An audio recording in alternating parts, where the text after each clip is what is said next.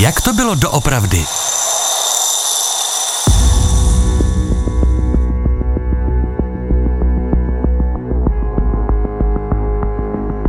Nejobvyklejší cesta z Československa vedla v celku pochopitelně po zemi, neboť nevyžadovala složité technické pomůcky a ostatně podstatná většina hranice probíhala právě tudy.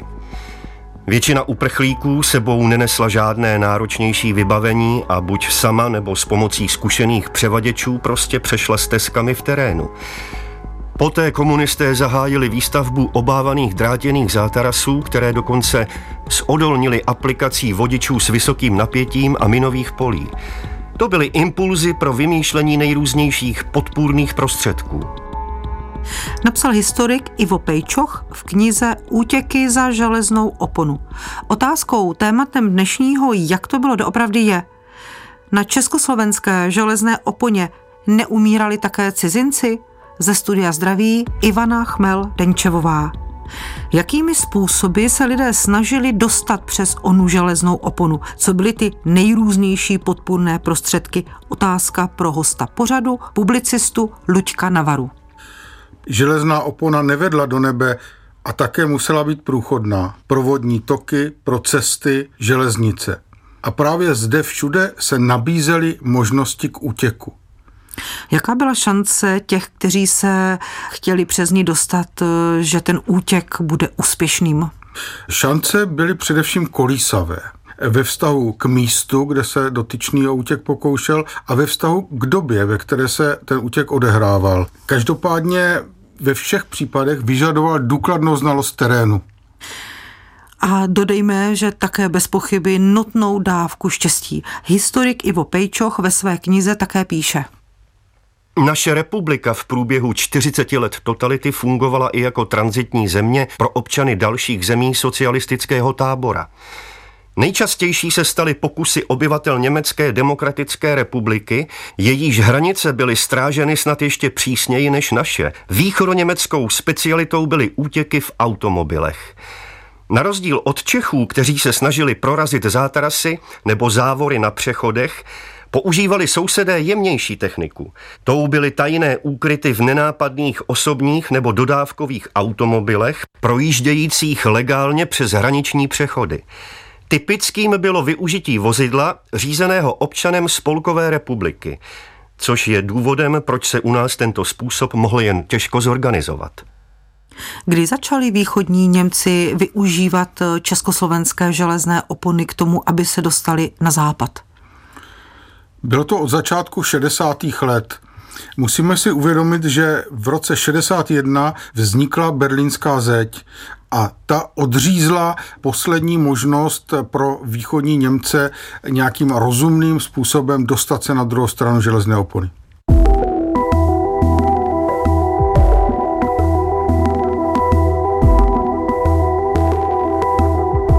Jeden z prvních zaznamenaných pokusů, bohužel neúspěšných, se uskutečnil v roce 1964. Jednalo se o pokus eh, západního Němce Erharda Kalety, který svou přítelkyni z východního Německa se pokusil propašovat za sedadly svého automobilu. Jako většina podobných byl tento ukryt objeven na hranicích a útěk byl tím pádem prozrazen. Jedním z typických příběhů byl osud pozdějšího starosty obce Whitehouse v Bavorsku, Augusta Reichenbergera. Ten se ještě jako mladík vypravil do sousedního Československa se skupinou přátel. Cestou se seznámil s východněmeckým mladíkem jménem Hans Jürgen Fleischer. Domluvili se, že mu pomohou k útěku a schovají v kufru auta. Reichenberger ani později se přesně nedozvěděl, jak se ukryt prozradil, ale pohraničníci hned na hranici auto odstavili bokem a šli na jisto. Reichenberger skončil v celé na Pankráci v oddělení pro cizince a Fleischer nakonec byl vrácen do NDR. Na jeden z pokusů východních Němců dostat se na západ zareagoval také 30. srpna roku 1967 rakouský deník Express a napsal. Vy jste byli policisty, soudci a popravčími v jedné osobě. Toho, kdo překročil hranici, jste potrestali smrtí. A proto budete nazýváni právně uvažujícími lidmi na obou stranách hranice vrahy. Nač reagoval tento rakouský deník? Čtyři mladí muži z východního Německa se pokusili v roce 1967 o útěk přes řeku Moravu pod Děvínem u Bratislavy. Podařilo se jim překonat drátěný zátaras, ale museli ještě přeplavat řeku. V ní byl již na rakouské straně zastřelen jeden z nich, Richard Schlenz. Byla to velká mezinárodní ostuda, protože kulky létaly směrem na rakouské území a bylo štěstí, že nezasáhli nikoho dalšího. Nicméně pohraničník, který střílel Josef Mlčoušek, dostal za úspěšný zásah hodinky. Po pádu železné opony byl souzen, ale odsouzen nebyl. Další ze zajímavých případů, jak se dostat přes železnou oponu, se odehrál a bylo to dokonce několikrát v letech 1974 až 75. Bylo to vzduchem. Jednalo se o pokusy amerického letce Barryho Mikra, který byl pilotem vrtulníku a tímto způsobem od Lipenské přehrady odtransportoval za železnou oponu skupiny východoněmeckých uprchlíků. Ty lety podnikl celkem třikrát a ten třetí bohužel se mu stal osudným. Část uprchlíků musel zanechat na zemi a on sám zraněn přiletěl s vrtulníkem zpátky za železnou oponu do Rakouska a poté pokračoval do západního Německa, kde přistál přímo v areálu nemocnice a šel na ošetření. Bez pochyby zajímavé, že Američan spoza oceánu se ocitne ve střední Evropě, aby nasazoval svůj život. Víme něco o tom, jaké byly jeho pohnutky, proč to vůbec dělal? Jednalo se podle všeho o velmi zkušeného letce, válečného veterána, možná i s trochu dobrodružnými sklony. Víme také, že po tomto letu mu bylo zakázáno letat na území Spolkové republiky Německa, musel se vrátit do Spojených států a tam také při jednom z letů vrtulníkem tragicky zahynul. V romantické jihočeské krajině u starého města pod Lanštejnem uspořádali letos už po desáté celostátní sraz pionýrských oddílů mladých strážců hranic. Sešlo se tady na 300 chlapců a děvčat z pohraničních vsí a městeček, kteří svou znalostí okolí a lidí při cestě do školy a při hrách už nejednou pomohli pohraničním jednotkám.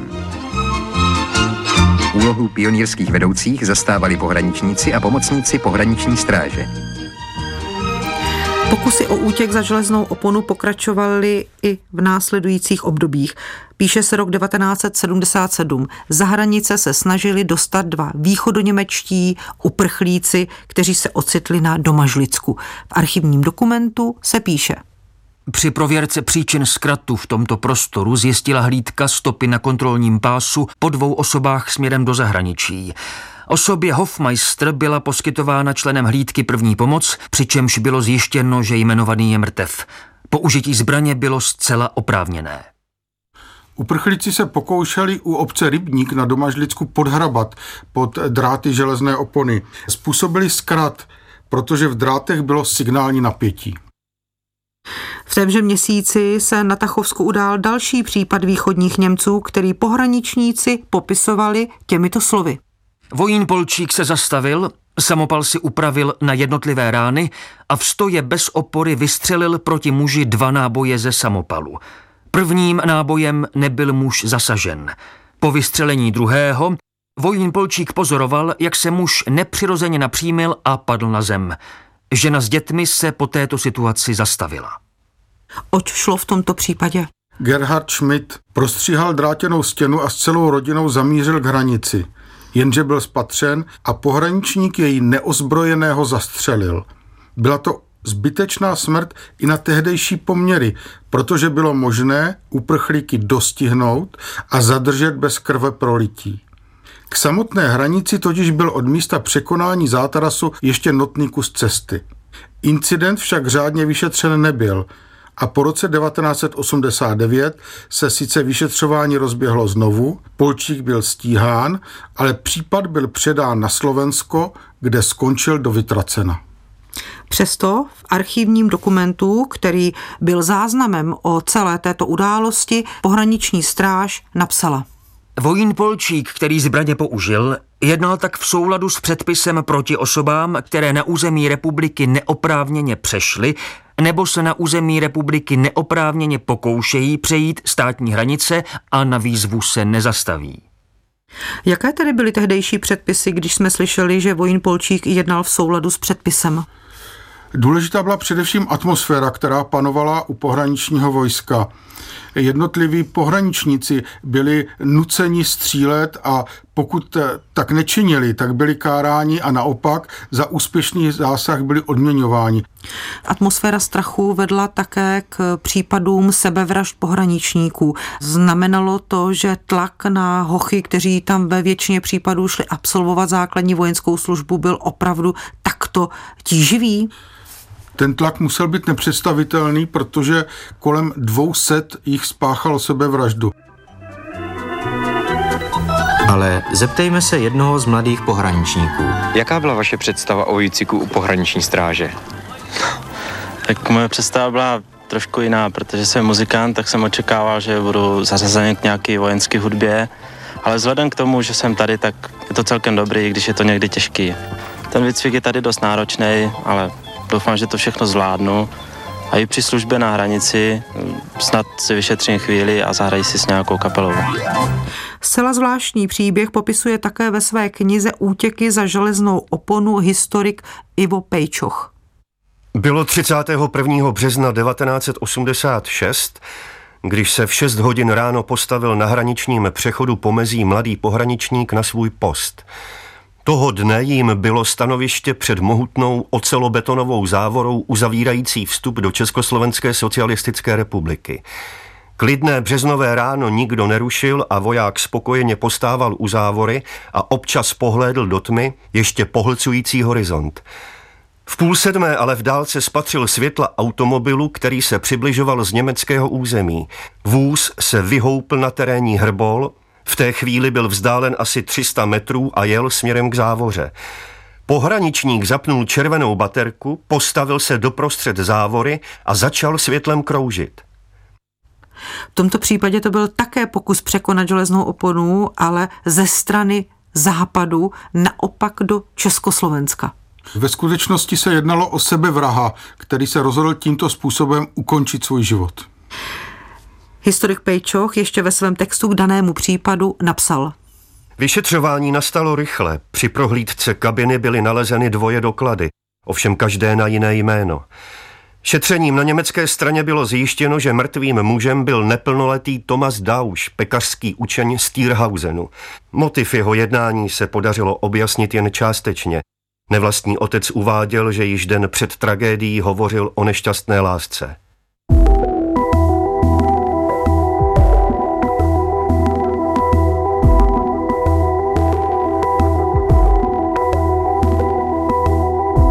Ocitáme se v roce 1986, je 18. září a na procházku se vydal v Bavorsku penzista Johann Dick. Pohyboval se výhradně na německém území v Bavorsku. Bohužel však byl ve špatnou chvíli na špatném místě. Českoslovenští pohraničníci zrovna pronásledovali dva polské uprchlíky a tak pronikli až na druhou stranu hranice a tam narazili právě na Dika. Ten se sice dal na útěk, ale kulky ze samopalů byly rychlejší. Když si pohraničníci uvědomili, že jsou v cizině, pokusili se zakrýt stopy a těžce zraněného umírajícího Dika táhli za hraniční čáru zpět. Ještě jej někdo přitom okradl o peníze, které měl u sebe. Johann Dick zemřel krátce poté v sanice – Jedním z pohraničníků, kteří zabili Johana Dika, byl 20-letý Pavel Čada. Tehdy ve své výpovědi uvedl. Protože přes veškeré výstrahy osoba nezastavila. Použil jsem já, stejně jako další, cílenou střelbu v dávce na osobu. Po této střelbě osoba padla na zem a naše skupinka se k ní už bez střelby rozběhla zjistit, co se stalo. Nebylo absurdní, že českoslovenští pohraničníci zastavovali člověka, který se pohyboval na území jiného státu, v tomto případě Spolkové republiky Německo? Případ byl obrovskou mezinárodní ostudou. Ministr zahraničí Chňoupek se musel omlouvat. Vdova pod Dikovi dostala od československé vlády vysoké očkodnění. A také byla znovu vyznačena československo-západoněmecká hranice. Byl někdo z pohraničníků, kteří zabili na území cizího státu cizího občana potrestán? Nakonec potrestán nikdo nebyl.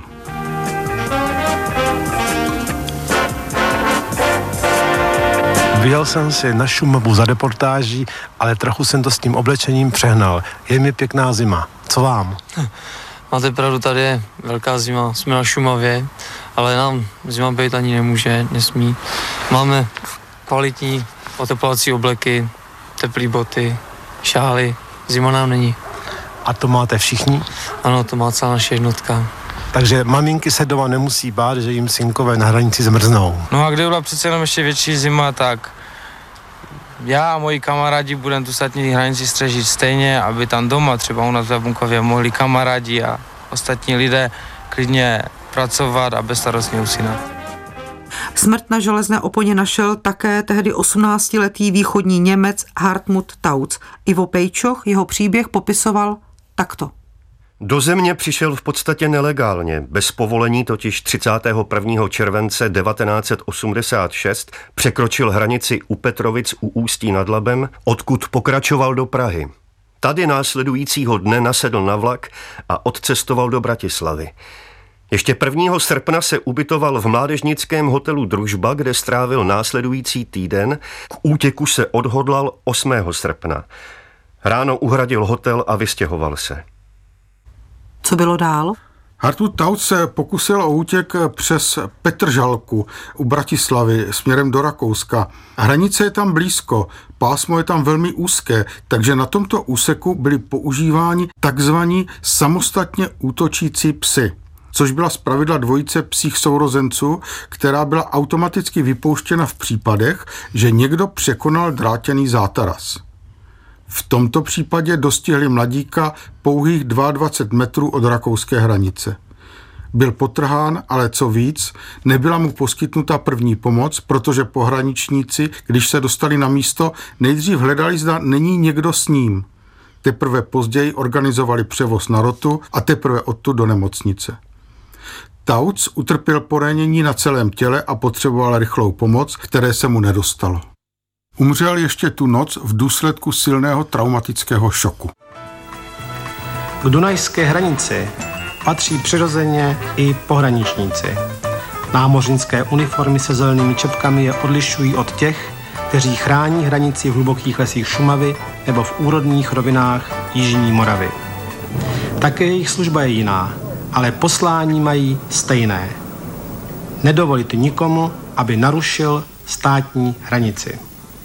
Tihle mladí lidé s pevným odhodláním denně nasedají do svých strážních člunů, aby plnili své poslání, aby hlídkovali a často i ve spolupráci s piloty vrtulníků doprovázeli cizí lodě plující po československém území.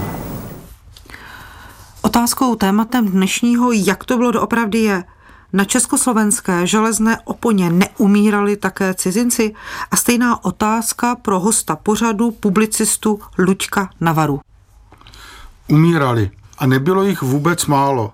Za dobu existence železné opony zemřelo 33 Němců, 31 Poláků, 11 Rakušanů. Ve srovnání s tím zemřelo ve stejném období 140 Čechoslováků. Železná opona si vybírala svou daň bez ohledu na národnost či státní příslušnost. Koho vůbec měla ona československá železná opona chránit? Oddělovala celou východní Evropu, takže celkem logicky na ní umírali lidé z celé východní Evropy, ale také i ze sousedních států. Jak na to reagovalo třeba Rakousko a západní Německo, když mezi mrtvými a o některých příbězích jsme dnes hovořili, byli i jejich občané? Obě země si opakovaně stěžovali, podávali noty diplomatické, ale nevedli většinou k žádným změnám, ke konkrétním změnám na hranicích. Byl někdo z našich představitelů, tedy ti, kteří vydávali pokyny, kteří byli zodpovědní za přijímání těchto zákonů, potrestán? Za dění na železné oponě byli celkem potrestáni čtyři vojáci, jeden nižší důstojník, ale z těch, kteří veleli nebo kteří nesli politickou zodpovědnost, potrestán nebyl nikdy nikdo. Je to škoda pro nás všechny? Je to velká chyba, protože ti eh, mladí muži, kteří tam eh, sloužili a kteří eh, někdy se dopustili i těch činů, za které byli popotahováni, tak ti nevedli své soukromé války. Ti tam byli z nějakého důvodu, z nějakého rozkazu a ten rozkaz dostali od někoho a někdo na to všechno dohlížel a dával politické zadání. Tak to je potřeba se na to dívat a to bohužel se nestalo. A tím končí dnešní Jak to bylo doopravdy. Mistrem zvuku byl Jan Brauner, hudebně spolupracoval Antonín Schindler, režii měl Michal Bureš a ze studia zdraví Ivana Chmel Denčevová. K dnešnímu dílu Jak to bylo doopravdy se můžete vrátit na webu plus.rozhlas.cz v aplikaci Můj rozhlas a také v dalších podcastových aplikacích.